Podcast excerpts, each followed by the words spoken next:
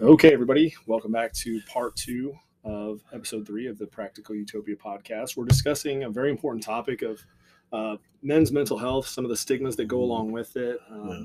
disproportionate statistics involving suicide rates and, and anxiety and depression and things like that. So, Yeah, I, I- I, I wanted to, if we could, just just circle back a little bit, um, and ask you if you don't mind sharing. Um, what is it you were feeling during the pandemic? What is it you were going through? If you don't mind sharing. no, that's so in hindsight, honestly, um, I think it was just more of I had gotten so used to. I'm one of those people that I do have close friends, Uh-huh.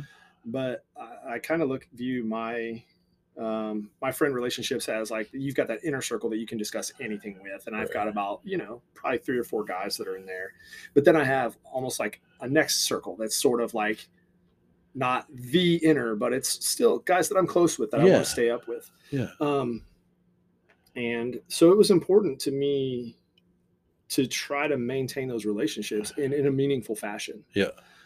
And, you know, not being able to jump in the car and go see anybody. Right. Um, you know, just, I guess, losing that connectivity, um, I think affected me in ways that I really didn't realize at the time. But apparently they were like, they were obvious enough to some of the people closest to me, my family members, Yeah. that they voiced their concerns about it. So, yeah, Well, I'm so thankful that they noticed. Yeah, so am I. Right. Um, and it's interesting because I, I find it fascinating that, that because this pandemic, this this COVID, you're you're not alone in your battles of, of, of this due to the pandemic. And, and it's interesting to me because I, believe it or not, was the exact, I don't say the exact, but I was the opposite.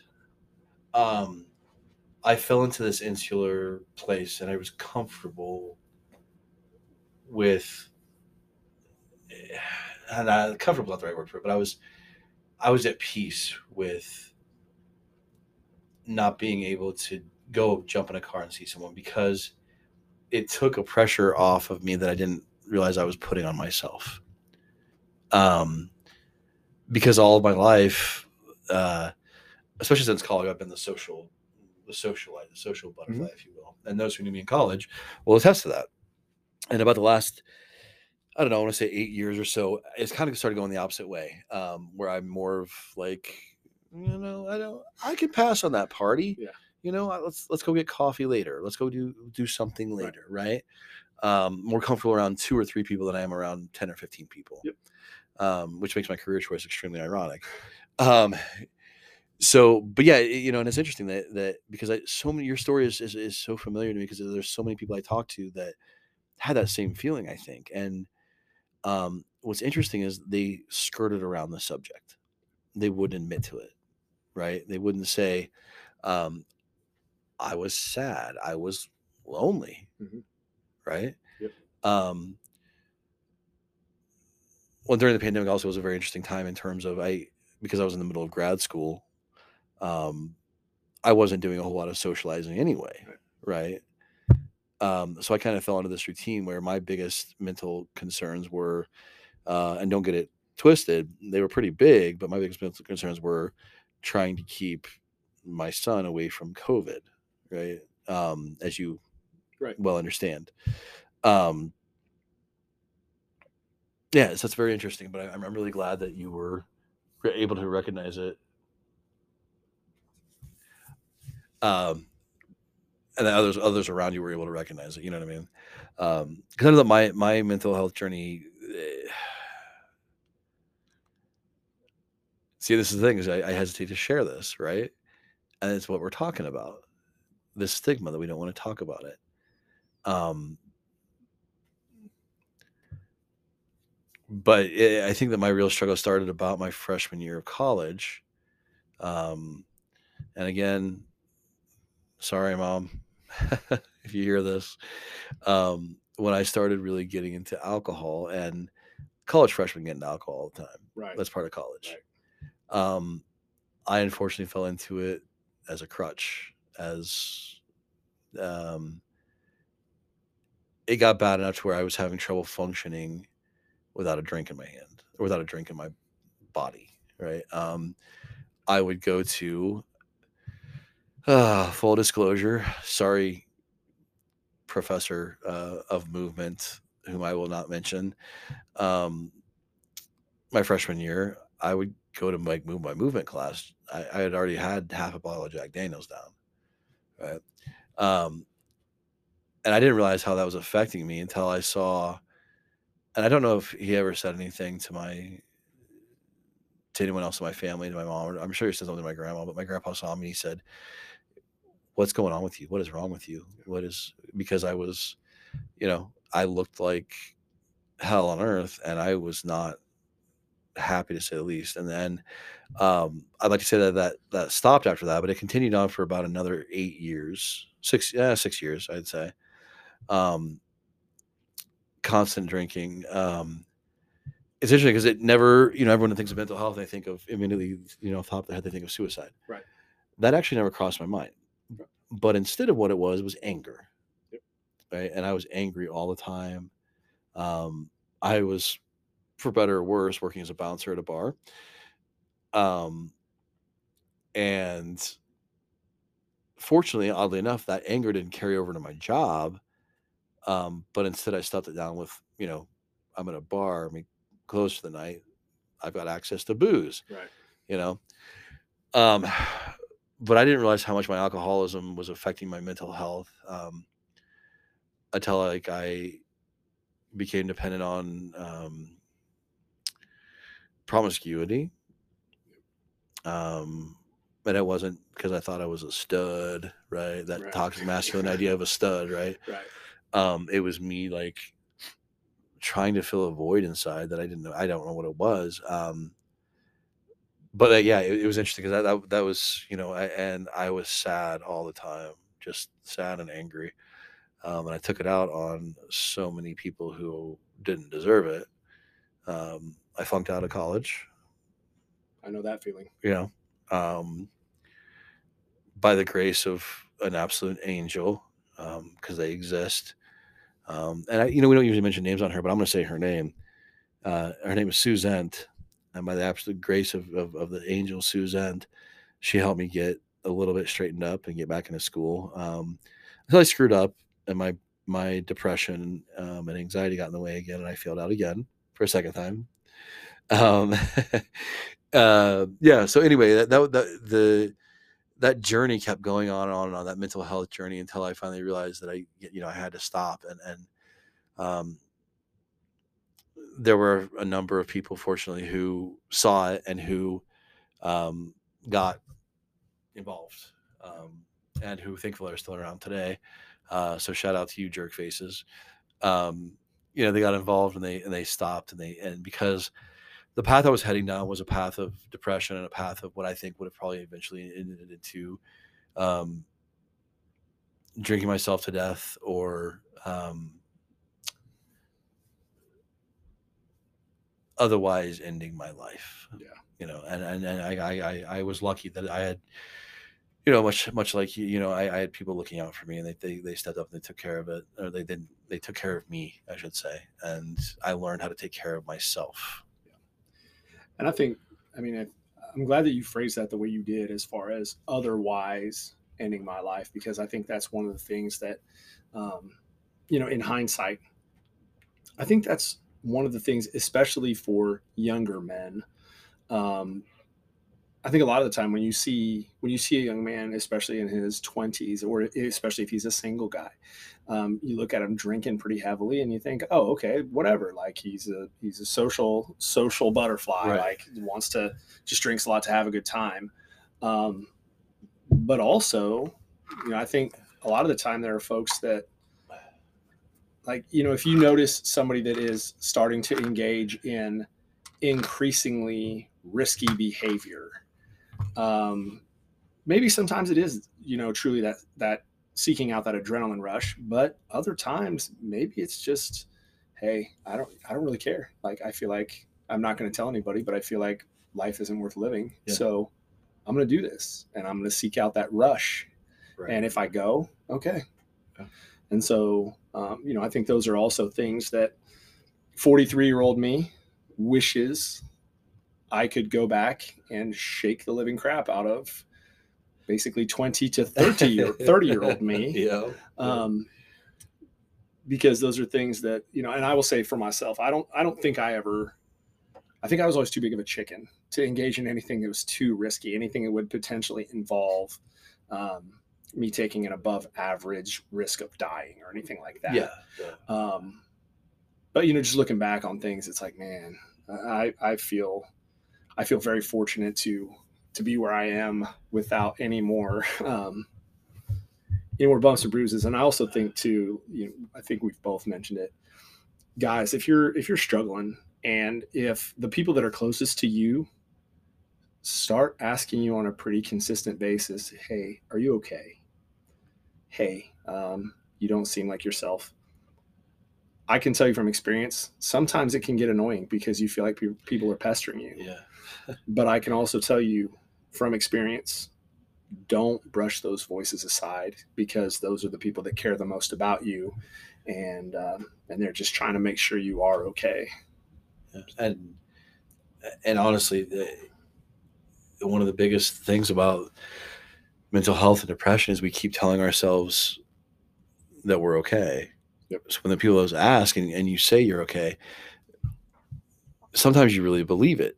Um, but then you, if you take a step back and you examine, and, and, and you know, this is without the interference of chemical imbalances. Right. Okay. Because that's the other thing is about mental health, right? Is it's not under our control sometimes. Right. You know, we don't have control over that. And the unfortunate part about it is unless you talk to someone, you can't get control over that. Right. Um, but like like John said, eh, listen to those voices.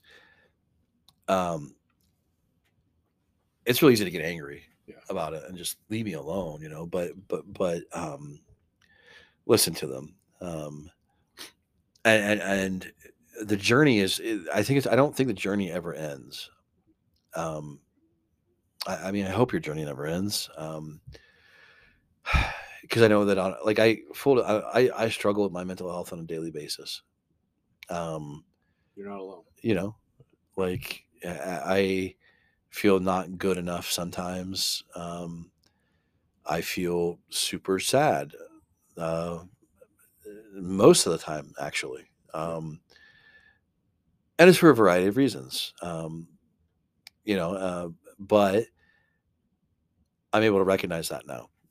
And um unfortunately not everyone is able to recognize that um and acknowledge that. And um part of my job as an educator is to notice these things and to recognize these things into my students. And um it's very hard as an educator um to see these things happening in your students and know there's only so much you can do um because you you could recommend that they you know if they come talk to you one-on-one you can recommend uh, in my in my case at least you can recommend they go talk to some counseling things like that but unfortunately you can't get too heavily involved Yep. you know and um these covid kids right these these ones who were in high school and getting ready to graduate and who lost all sense of normalcy and now are in college um their emotional and mental health is not good. Yeah. take it from me folks um because i see it on a daily basis it's not good. Um and what this generation has done is they play it off with dark humor. And sometimes it's funny. Sometimes it's you know you're like whoa wow. Um please go talk to someone because you just can't you know um they get down on themselves they make a mistake they you know say things well well i guess i should just go die then. Ha ha ha um and it's not funny. It's not. Like i love dark humor don't get me wrong. But there's a big difference between dark humor and true genuine mental angst right? Mental struggles. And um i see so many of my male or male identifying students that are struggling with this this mental health right now and it sucks because all I can do is put in an early warning or put in a, a report. Hey, can someone check in with them? Yeah. You know, and that's all I can do. But it's just a, it's just showing that like this mental health thing. It's everyone from you know, and, and it's the kids in grade school how it- it's affecting too, right? And, and the socialization and the and the the constant friendship that's there, and then they weren't there, you know, during the pandemic, and and so now they're back into this in person stuff, and um, they're just so many of them don't know how to express how they feel inside, and it goes from age five to age well 25 or you know 35 55 75 doesn't matter right um yeah it's it's it's it's hard to watch it's hard to see because there's only so much i can do um but i owe it to them to do something right? Yep. and because someone did did it for me. Um yeah i, I don't know. I can tell you, I'm glad that it's that it is gaining more exposure, and and I think too, especially when you get into um, to groups of men that are typically the quote unquote alpha males. Like um, for those of you that follow mixed martial arts at all, there was a, a fight um, I want to say a month or so ago. A guy by the name of Paddy Pimblett. Um, he was a UFC champion for his weight class, and after his fight, they were interviewing him post fight and he didn't want to talk about anything about the fight and he just he grabbed the microphone and joe rogan was interviewing he grabbed the microphone and he just said i want to let you all in on something you know i woke up yesterday morning five hours before i was going to weigh in for this fight to a text telling me that one of my friends back home had killed himself Yeah. and he said you know we've we've got to end this stigma because it shouldn't ever be that bad. That should never be the route that somebody decides they want to take or that they feel like it's the only way out. And so if you are struggling and if you ever start feeling that way, don't be ashamed about it. Um, you know, I, hear people say all the time, I would much rather have you cry on my shoulder than for me to have to cry at your funeral yeah and um, you know and, and the other thing too is you know don't think that just because you may not get to that point of considering taking your own life for example that that means that you, should brush it off and say oh well i'm not that bad Right. i'm okay because i'm not getting to that point um, and the other thing i'll say too is so many times especially when we hear about like young celebrities um, just people in general i think so many times we look at people in the aftermath of their mental health crisis when they have chosen to take their own life. And so many of us just look at it and think, man, like you had everything going for yourself. Why? And for Andy and I, we're not going to get into specifics, but we had um, a young man that we knew growing up. And um, our family, I will say, at least for, for me, like my family and his family were pretty good friends. Um, we had traveled through athletics together and, and spent quite a bit of time together. Um, and this young man had actually um, been selected as part of a prestigious academic group to attend uh, a school away from our hometown. But it was basically it's just an accelerated STEM type school. Um, it emphasized science, technology, math, engineering, mathematics. Um, so he was able to to graduate from there. Um, he was an athlete at that school. He was one of the top performers in his class, and he was slated to attend Cornell University um, the following fall. And so, on the surface level, he had everything together. everything He had the world in his hands. But his ultimately his feelings of inadequacy and his feelings of loneliness led him to take his own life. Yeah. And it was tragic and it was devastating because I don't think anybody I think it caught everyone off guard. I don't know that there was anybody outside of maybe his innermost circle right that had any idea that that was a place that he was anywhere close to.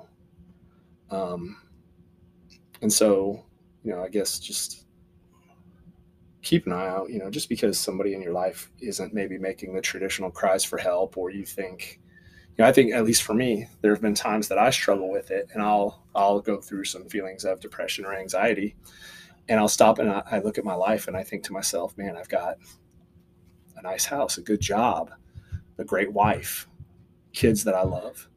What in the world do I have to be upset or anxious or depressed about? And so I try and convince myself that it's just me. I just need to get through my own headspace um, and get out of the way and just, you know, power through it because I'm being a crybaby.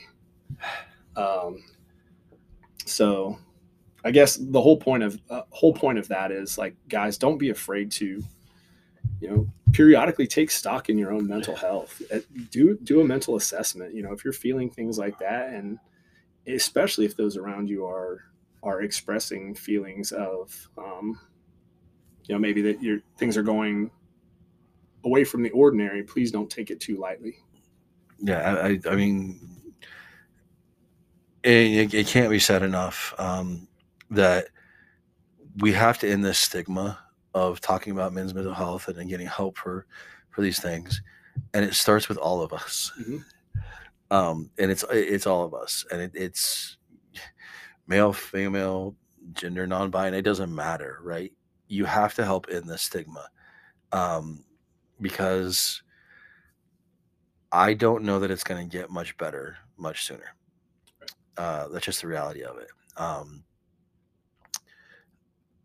so before we we you know we take off here before we, begin this um uh i do want to make sure that i mention you know in, in part one episode i mentioned the wounded warrior project um they do have a hotline that um military veterans and actually military family members as well can call if you're feeling you know hopeless or or or uh you know having thoughts of self-harm. Um I do want to give some some some things for you to look out for um, in your, you know, in anyone, but also you know, taking in your male friends. Um, there are some obvious signs. Um, you know, obviously, someone's wanting to talk about die or kill themselves, kill themselves, um, trying to find a way to kill themselves, um, or talking about hopelessness or no reason to live.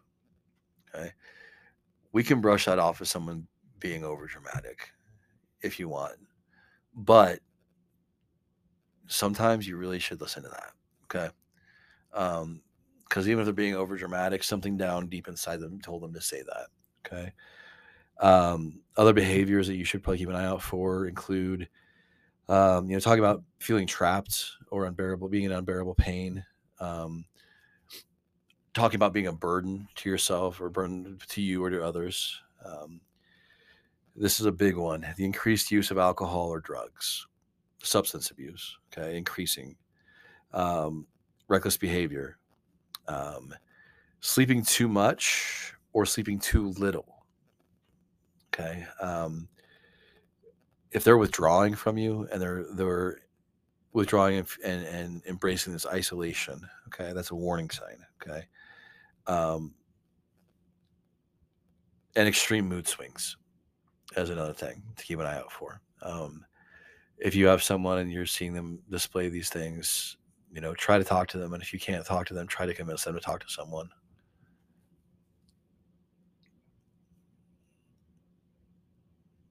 Um, yeah. Yeah. So another resource too that we just, you know, in doing some of the research that we came across, and we want to make sure um, gets out there to everybody. And this isn't just specific to men or anybody. I mean, this is this is something for everybody. But the National Suicide Prevention Lifeline is now uh, it's been simplified. It's actually just the number nine eight eight.